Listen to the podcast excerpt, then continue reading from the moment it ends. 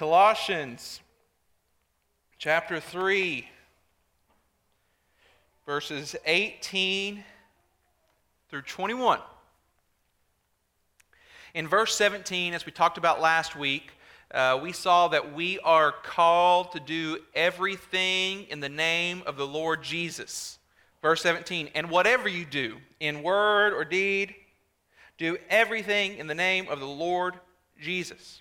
This applies to every single aspect of our lives, including, as we will see today, our families. The context of following Jesus in our families, in our homes, is so interesting because who we are at home is who we really are. And there's not much opportunity to hide in your living room. There's no hiding, there's no faking, so it can be the hardest place sometimes to take biblical principles and apply them.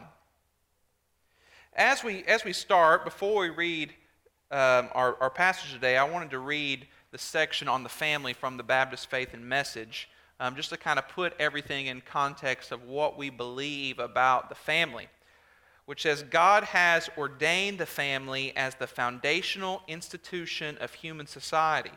It is composed of persons related to one another by marriage, blood, or adoption. Marriage is the uniting of one man and one woman in covenant commitment for a lifetime. It is God's unique gift to reveal the union between Christ and his church and to provide for the man and the woman in marriage the framework for intimate companionship, the channel of sexual expression according to biblical standards, and the means for procreation of the human race. The husband and wife are of equal worth before God, since both are created in God's image the marriage relationship models the way God relates to his people. A husband is to love his wife as Christ loved the church. He has the God given responsibility to provide for, to protect, and to lead his family. A wife is to submit herself graciously to the servant leadership of her husband, even as the church willingly submits to the headship of Christ. She being in the image of God as is her husband and thus equal to him, has the God given responsibility to respect her husband and to serve as his helper in managing the household and nurturing the next generation. Children, from the moment of conception, are a blessing and heritage from the Lord. Parents are to demonstrate to their children God's pattern for marriage. Parents are to teach their children spiritual and moral values and to lead them through consistent lifestyle example and loving discipline to make choices based on biblical truth.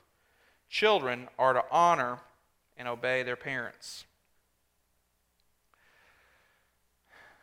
Jesus is the creator of the family, and Jesus is the Lord of the family which means that Jesus gets to tell us how our families should work and operate.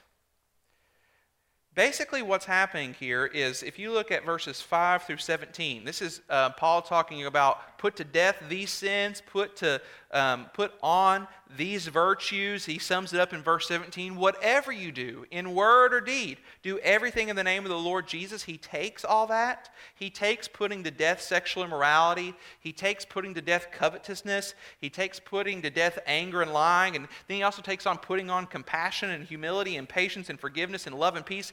And he shoves it into our living rooms. That's what he's doing here. In verses 18 through 21, this is the word of the Lord. Wives, submit to your husbands as is fitting in the Lord. Husbands, love your wives and do not be harsh with them.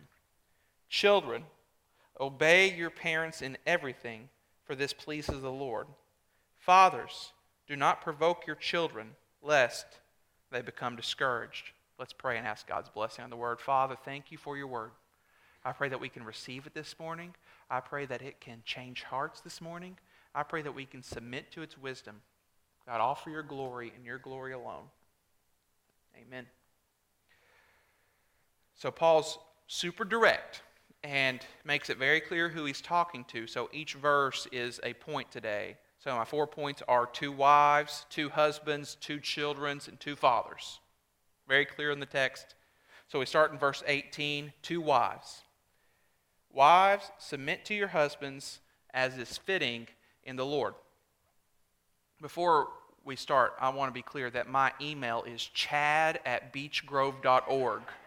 Okay, that's C H A D at beechgrove.org.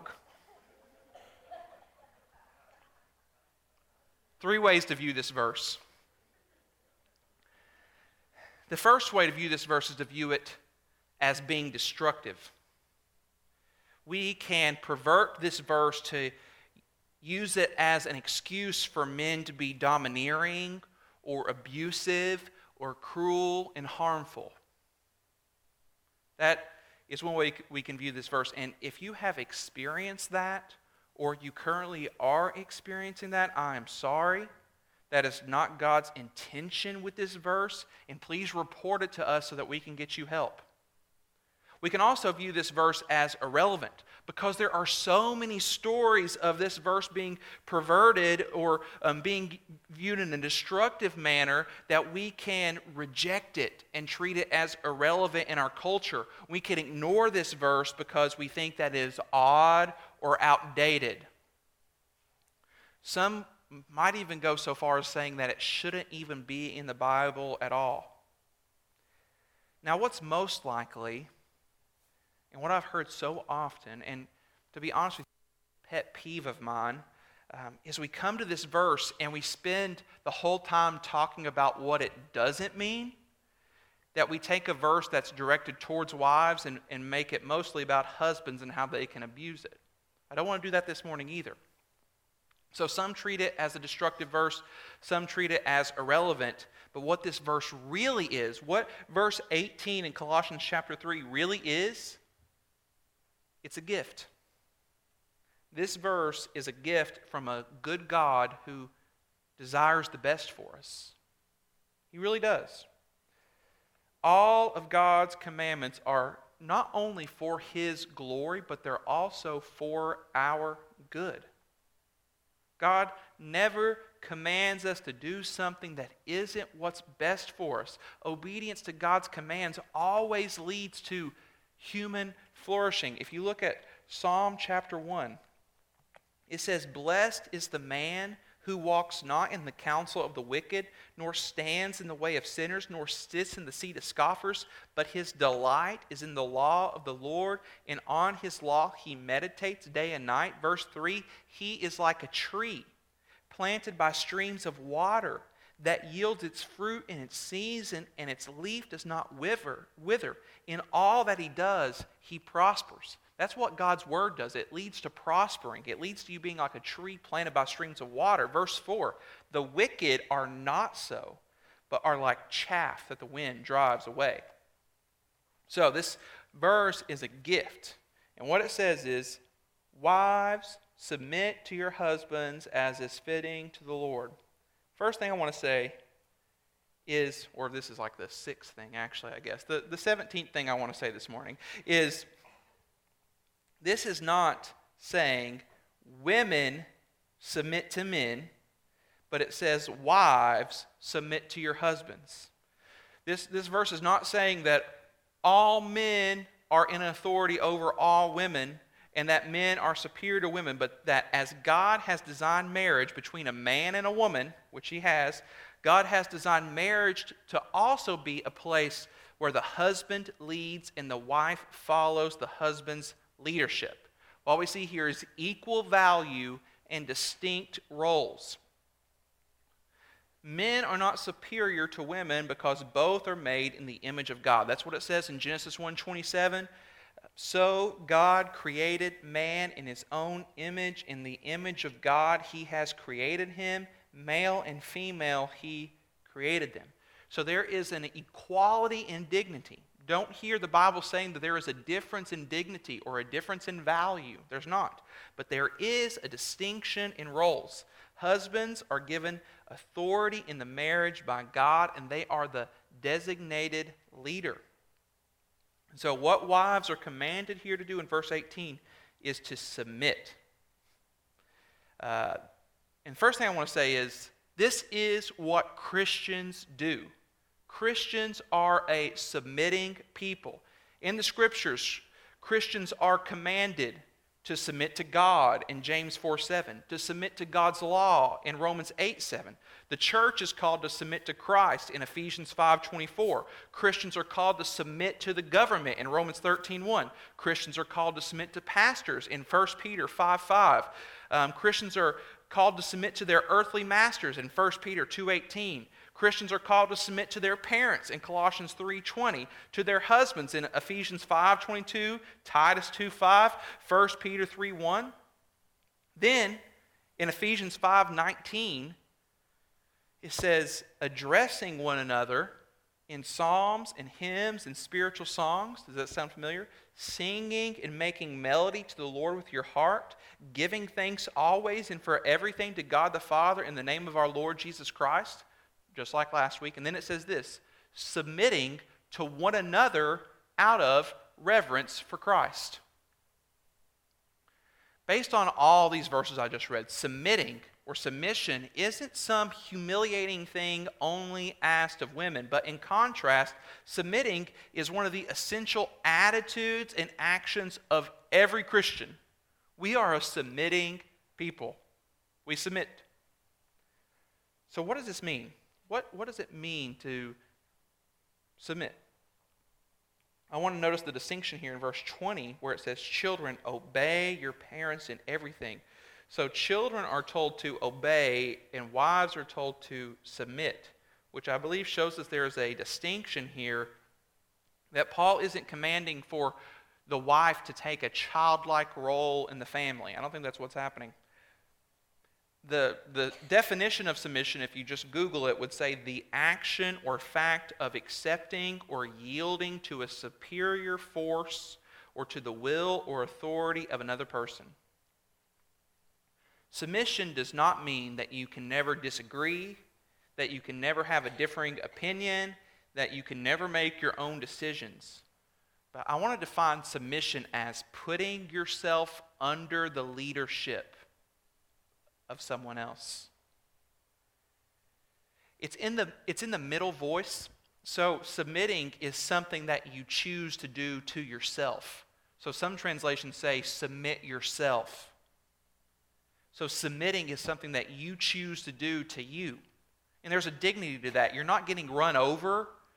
You're not, you're not being subjected, but you're subjecting yourself. Do you see the difference? You are choosing to follow the leadership of the authority that God has placed over you.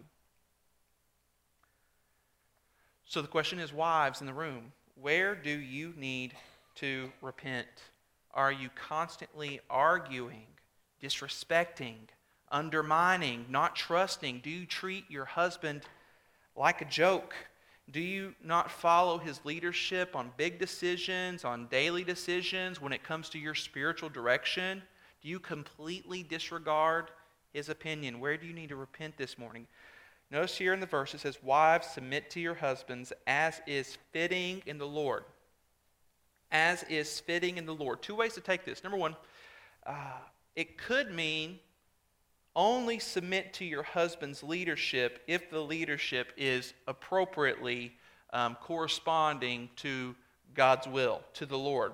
So, therefore, don't follow him into sin, don't follow him into rebellion against the Lord. Only submit to your husband when it is good and holy leadership. Now, there's another option here, and I think he might be saying the other one, but this is still nevertheless true. Uh, for instance, if your husband commands you not to go to church or not to pray, that is something that you don't need to submit to. And here's why the husband has derived authority in the marriage, while God is the one with inherent authority. Does that make sense? The husband has derived authority, while God has inherent authority. Let me explain this. Um, the husband gets his authority from God, and on his own, the husband has no authority. But it's a gift from God, the one who truly possesses authority within himself. It's a gift from God. Therefore, the husband's authority can't contradict the authority of God and his word. For instance, um, Grant has been with me for a long time. We've gone on a lot of trips together, and every trip we've ever been on together, he's never been in charge. Um, it's always been me. I'm the one with the authority on the trip. Does that make sense? When I was a former youth pastor. But what would happen every once in a while is I would have to leave the room. And if I leave the room and things are getting desperate, I will say, Grant, while I'm gone, you're in charge. You see that? And then I'm going to I'm going to walk out of the room. In that moment, Grant doesn't possess inherent authority. He doesn't hold a position, he doesn't have the title, but he has derived authority because I've given it to him. In a very similar way, God has given husbands authority in the marriage. But this can also mean that, um, so it's fitting in the Lord. It can also mean that um, if you are going to be in Christ Jesus, you need to live as Christ Jesus has commanded you, and it is fitting in the Lord for wives to submit to their husbands. So it's Paul saying it pleases Jesus to live this way. This is what Jesus is commanding us to do to live under the authority and leadership of your husband. Last thing here is this definitely shows us um, that submission in marriage is a timeless command often people will make the argument that this command just reflects the culture of the day and it isn't a timeless truth that all wives are called to submit to their husbands. Like that's what they did thousands of years ago, but today we have this new way of doing things. We don't live like that way anymore. Um, but Paul doesn't say it's fitting according to the culture, but he says that submission to your husbands is fitting in the Lord. And I just want to say this would be so out of character for Paul, who constantly bucks cultural trends, that Paul isn't bowing to the authority of culture. He is bowing to the authority of Christ, and he is consistent to do everything in the name of the Lord Jesus. So Paul's argument is not that wives submitting to their husbands is fitting in the culture, but that it is fitting in the Lord, and it still is today. So, wives, where are you at with this? Where do you need to repent? Verse 19 to husbands says, Husbands, love your wives and do not be harsh with them. Notice that it doesn't say, Wives submit and husbands rule, but it says, Husbands, love your wives. This also shows us that Paul isn't concerned with conforming to the culture of his day because the command to love for husbands never shows up in other household codes in the culture. Like this is unique to the Bible. You could find other places that say wives submit, um, then it would say like husbands lead strongly or something like that. But in the Bible it says husbands love your wives. It's interesting because the consistent biblical teaching is that women need to respect and men need to love. We see in Ephesians 5:33, it says, "However, let each one of you love his wife as himself, and let the wife see that she respects her husband." I think this shows the basic need, generally speaking, of women for love and respect for men. Love being what women desire, broadly speaking, and respect being what men desire. And also, this shows us the basic way that women and men fall short in these marriage relationships. So, husbands here are called to love. What is love? A biblical picture of love, 1 John 3:16, by this we know love that he laid down his life for us, and we ought to lay down our lives for the brothers. Love this quote. I've read it before by Paul David Tripp. Love is willing self sacrifice for the good of another that does not require reciprocation or that the person being loved is deserving. Love is willing self sacrifice for the good of another. So God commands husbands to willingly sacrifice themselves, to lay their life down for the good of their wives.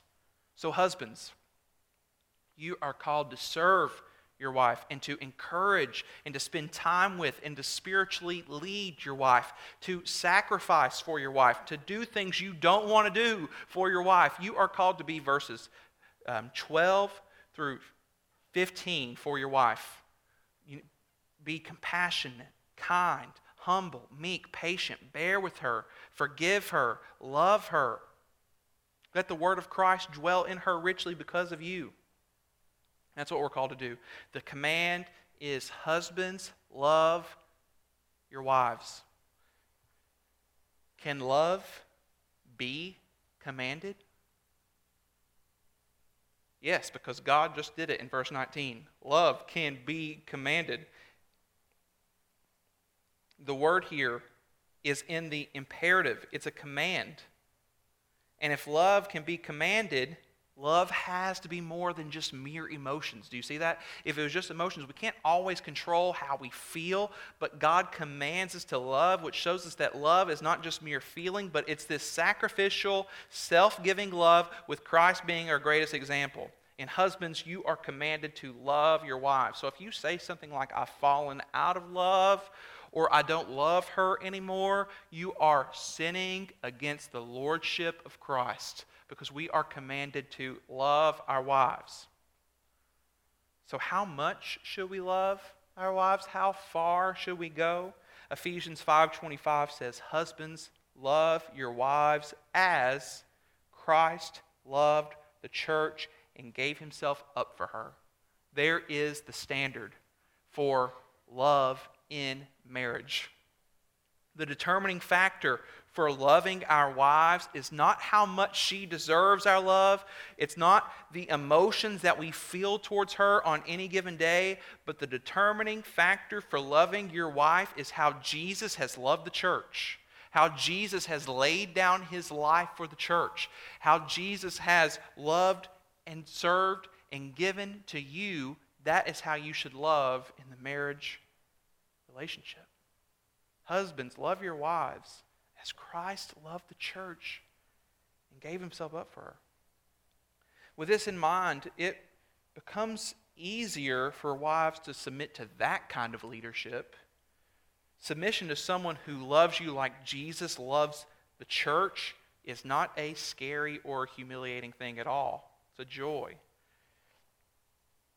Along with that, here in verse 19, it says, And do not be harsh with them should be clear with the first part of this verse to love your wives, but husbands, just because God has given you the authority in the home does not mean that you get to be a jerk. It does not mean that you get to be harsh. You are no dictator in your home because while you are the authority, again, let me say, you are not the ultimate authority in the home. That belongs to the Lord Jesus Christ. Remember, only God has inherent authority within himself, but you have derived authority. And that's accountability to never misuse your authority. We are called, just like it says in verse 17, to do everything in the name of the Lord Jesus Christ. Husbands, we are called to lead in the name of the Lord Jesus Christ. And as we talked about last week, doing everything in the name of the Lord Jesus means to do everything in the sovereign presence of the Lord Jesus. So, therefore, as you lead in your homes, as you, as you have authority in your home and over your family, you're leading in the sovereign presence of Jesus. And that should change the way you use your authority. Think about how you treat your wife. Think about how you love your wife. Think about how you talk to your wife and how you serve your wife.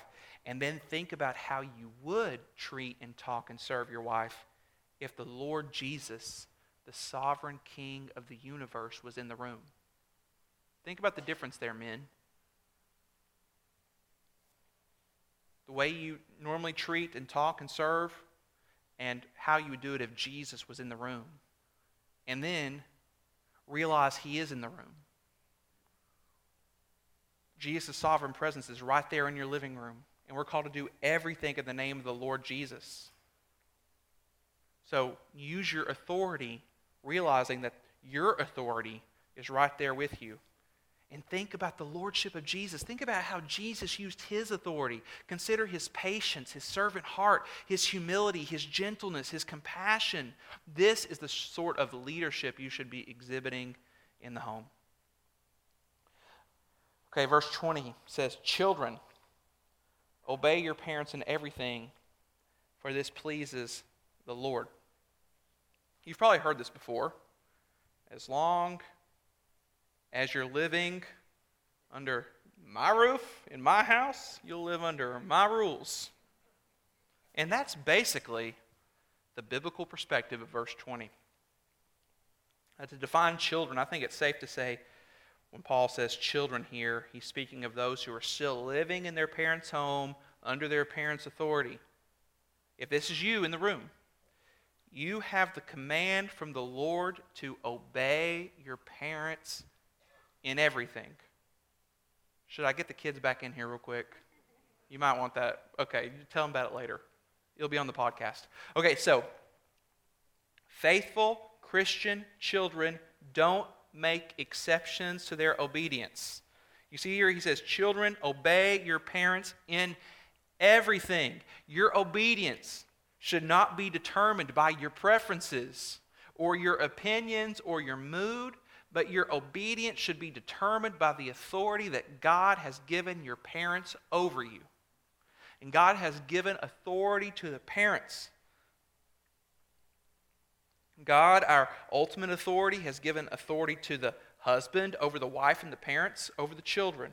God has created a really clear chain of command over the home, and following God's wisdom here leads to flourishing in the home. This would only lead to blessing and good things. What I mean is, God has a plan for the family, and God's plan works for the family. And family dysfunction arises when we don't follow God's plan. Therefore, children, teenagers, even in the room, obey your parents. What are we supposed to do? Obey. Do what they say. Here's what it says in everything. Why? Look at this. For this pleases the Lord. That's your why. Because if you're, I mean, obeying your parents in everything, that's tough. It can be frustrating. But it says, why do we do this? Because it pleases the Lord. As Christians, that's what we want to do. Colossians chapter 1 verse 10 so as to walk in a manner worthy of the Lord, fully pleasing to him. If you're a Christian in this room, that should be the deepest desire of your heart to please Jesus with your life. And what we see here in verse 20 is to obey your parents pleases Jesus. Listen, uh, teenager, children, anybody in the room under their parents' authority currently, I hope you're reading your Bible. I hope you go on mission trips. I hope you want to do great things for God. But one way that you can grow in your walk with God right now is to realize that obedience to your parents is the way to glorify Jesus in your life. Don't just think about going on mission trips and doing amazing things and, you know, um, all these radical things, but think if I want to please Jesus, I'm going to obey my parents. That's what Christian children do. That's what we all do when it says, in whatever you do, in word or deed, do everything in the name of the Lord Jesus. Your obedience matters. It says in Ephesians 6 1 through 3 Children, obey your parents in the Lord, for this is right. Honor your father and mother. This is the first commandment with a promise that it may go well with you and that you may live long in the land. So, you owe your parents obedience, but you also owe your parents honor. So don't trash your parents. Don't disrespect your parents. Don't talk badly behind your parents' back. Don't talk back. You can be a bright, shining, countercultural light for the gospel if you decide that you are going to obey and respect your parents no matter what. That's how you obey and please Jesus in your life. That glorifies God and will lead to questions that lead to gospel conversations. Why do you never talk badly about your parent? Why are you so obedient? Why do you listen to them so well? Now, this verse says to obey your children. I mean, children, obey your parents in everything.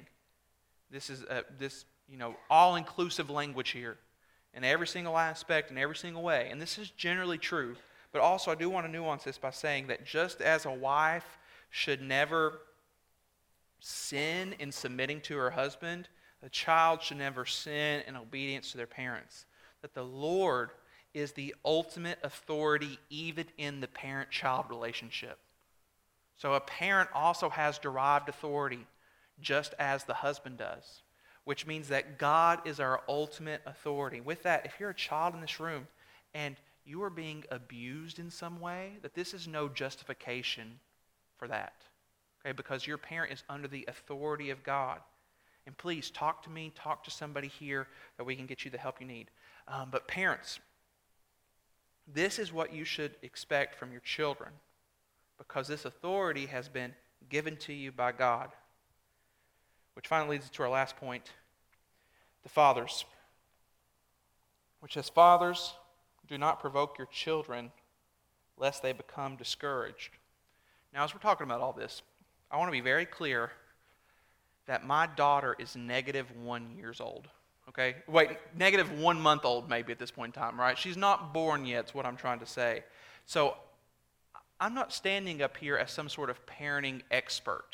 Does that make sense? Like, I, am not trying to act like I've got everything figured out. And, you know, I might say, you know, children obey your parents and everything. You expect that from your kids. And you might say, just wait, right? I get that. But I will say I did take a birthing class yesterday, and I gave a, a, a bath to a fake baby. So I feel like I kind of know what I'm doing. But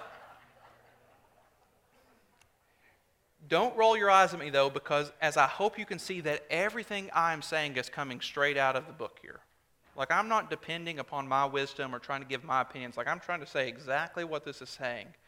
Um, so, I'm not trying to share my wisdom or experience, which I'm really never trying to do. Uh, but I'm trying to tell you what God's Word says. And what God's Word says to fathers here in verse 21 is to not provoke your children. This is very similar to the command in verse 19 do not be harsh with them. Do you see that? So in verse 19, he says, Husbands, don't be harsh with your wives. In verse 21, he says, Fathers, do not provoke your children. Paul is telling fathers to not be so harsh, so demanding, so strict that you cause your children to be discouraged and give up any hope of pleasing you. Or as he says, lest they become discouraged. So if you're always negative, if you're always criticizing, if you're never pleased and never encouraging, you cause people to give up. You can, you can cause your children, as Paul says here, to give up and just say, you know what, I'm going to throw in the towel. This is never going to be enough, never going to work. But instead, Paul calls us to um, parent with wisdom and encouragement, balancing high standards and authority with kindness and patience and gentleness and love.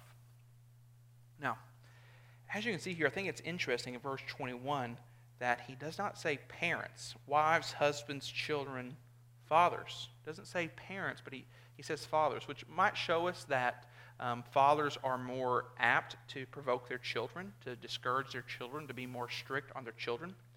But I think what we see here um, with husbands being called out in verse 19 to um, love their wives, obviously lead their wives in verse 18. And then it directly has this mention of fathers in verse 21. I believe we see here that God's word is calling the father to be the leader of the home. That you, as a father, as a husband, are called to lead the way in loving your wife, loving your kids, and as Ephesians 6 4 says, Fathers, do not provoke your children to anger. Listen here, but bring them up in the discipline and instruction of the Lord. That's the father's responsibility to bring up their children in the discipline and instruction of the Lord. Being a father in Christ means to raise up your children in knowing God's word. Colossians 3:16 Let the word of Christ dwell in you richly, teaching and admonishing one another in all wisdom, singing psalms and hymns and spiritual songs with thankfulness in your hearts to God. That is your responsibility, father, in the home. To let the word of Christ dwell in your family richly. To let the word of Christ dwell in your wife richly, your kids richly. That is your responsibility. So our, our children's ministry, our youth ministry, they exist um, to partner with you, to strengthen what you're already doing um, in your discipleship of your family and your home, because we're called to lead the way, men. So, fathers, in this area, where do you need to step up? Are you being too critical? Are you being too passive? Or are you pushing your family towards Jesus and His Word? Because that's what we're called to do. Okay, finally, in conclusion, submission, love, obedience, leadership, hopefully, through the power of the Word of God working through the Spirit of God, you're feeling convicted this morning. When we hear the law of God, when we hear God's will for our lives, the proper response is to realize where we fall short. Listen, none of us have perfect marriages or perfect children or perfect families. Not a single person in here has that. None of us men are leading their homes perfectly. We all have areas to repent and grow. But I have good news. That's found in Jesus Christ. If you're feeling beat up this morning from God's Word, realizing maybe you never follow your husband's leadership, you never love your wife, you always disrespect your parents, you're not leading your home spiritually, I want to point you to Jesus this morning. That Jesus is our perfect picture of submission of love and obedience. And we see all of these virtues beautifully displayed through his sinless life and bloody death.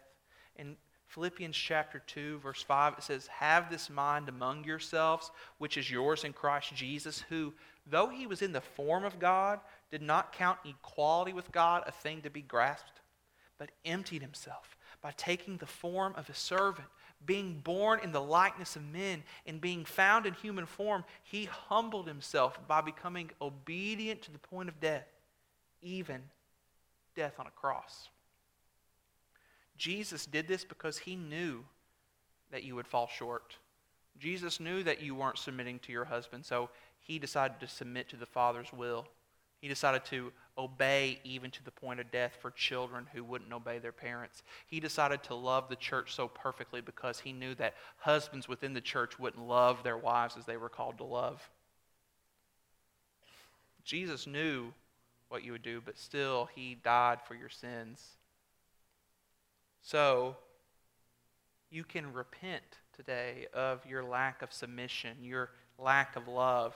You can repent for your rebellious heart towards your parents. You can repent of your passive leadership, and you can trust in Jesus this morning, and He will forgive you of your sins. But not only that, once you have the Holy Spirit, the Holy Spirit will empower you to obey this passage. And the Holy Spirit will empower you and lead you to this flourishing that God intends for your family if you are already in Christ, if you already know Jesus, if you already have the Holy Spirit, today, even still, you can confess your struggles to Jesus. You can ask for strength to change your family, and I promise you, by the power of the Holy Spirit, that change can happen. Right here in this passage, these commands imply that something can be done about them. Okay, that wives can truly change, that husbands can truly change, that children can truly change, that fathers can truly change by the power of the Holy Spirit. So don't buy the lie that nothing will ever change in your home or your family. Don't buy the lie that you're too far gone. But through the power of the Holy Spirit, real change can happen. I'm here to help. We're here to help as a church. But I encourage you to talk your family about this passage this week. Have the conversation. Wives, ask your husband, how can I submit to your leadership better? Where do you feel disrespected? Husbands, ask your wives, how can I love you better? Where am I being too harsh? Children, ask your parents. This would be revival. Where am I being disobedient? How can I be more respectful to you as a parent? Parents, ask your children. Maybe you can lead the way here. Where am I being too hard on you? How have I discouraged you? Finally, everyone can ask this of each other How can I better push you towards letting the Word of Christ dwell in you richly? That's the place to start. Ask that question in your families. I encourage you to do it. Let's pray and ask God's blessing on the Word. Father, thank you for this Word. God, and I don't know how it's going to apply, I don't know where everybody's at. Um, God, I pray for your will to be done in our families. God, strengthen our families, protect our families. God, I pray that they can glorify you. God, I pray that wives, husbands, children's fathers, God, that all of us can do everything in the name of the Lord Jesus. Give us the grace to do that, God. Holy Spirit, I pray that conviction doesn't leave with this room. God, I pray that it can last and it can lead to real change and real growth and real repentance. God, let there be conversations. God, I pray that you, you um, don't let people forget this, but God, I pray that your word will have the authority in every single home represented at Beech Grove Baptist Church. God, you have given us a gift with this passage. And I thank you for it. I pray that we can receive it in faith. I pray that we can obey in faith. Um, but God, I do pray for every heart here that there won't be um, an effort to obey to earn your favor. But God, I pray that the gospel is so rich in our hearts that we understand that Jesus, you paid it all, that you lived the life we could have never lived. You died the death that we should have died. You rose to life three days later, and you are alive today, able to forgive us of our sins and empower us for change. God, thank you for the truth of the gospel. That's where our hope is. But this message today, God, is for us believers, those already in Christ. And I pray that this word can dwell in us richly and change us and transform us to look more like you, Jesus. In your name, amen.